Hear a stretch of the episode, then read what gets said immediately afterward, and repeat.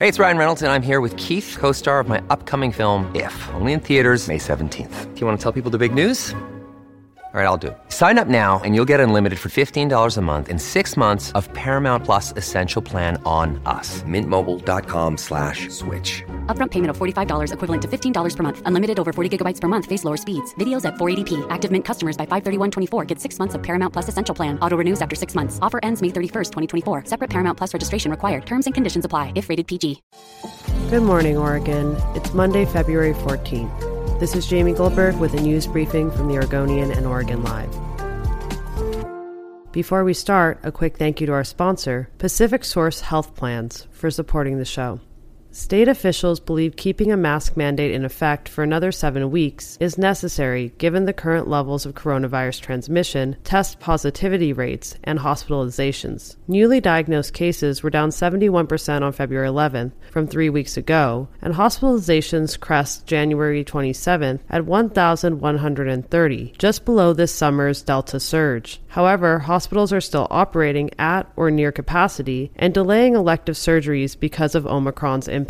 However, state officials say they are comfortable lifting the mask mandate by the end of March because of current disease trends and modeling, which predicts lifting the mandate at that time will not lead to significant outbreaks.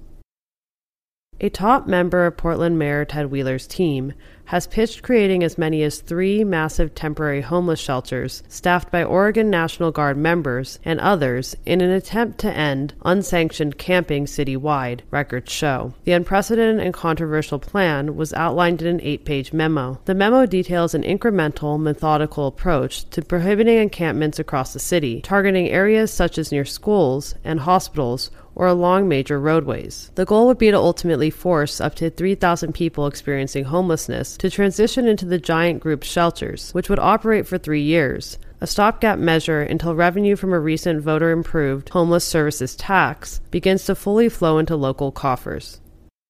Reports of biased crimes jumped in Multnomah County in 2021, rising roughly 41% year over year, according to the county district attorney's office. Multnomah County District Attorney Mike Schmidt released the numbers as part of a series of 11 data dashboards, offering the public a closer look at figures detailing racial disparities among crime victims, for example, or the average time it takes for felony cases to be resolved. There were 55 reported bias crimes in Multnomah County in 2021, 39 in 2020, and 22 in the second half of 2019, according to the Bias Crimes Dashboard. It's unclear, however, whether those numbers indicate a spike in biased crimes. Biased crimes are among the most severely underreported kinds of offenses nationwide, according to experts.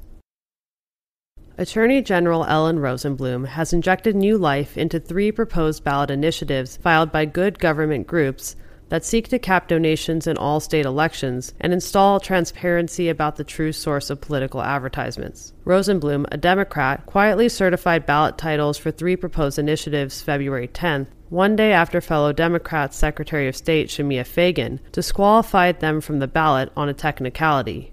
Rosenblum's actions mean activists who favor the proposals and disagree with Fagan's disqualification can make their case before the Oregon Supreme Court in an expedited fashion. Oregon is one of just five states with no political contribution limits. Thanks for listening. You can support our local journalism by subscribing to Oregon Live. Go to OregonLive.com slash pod support.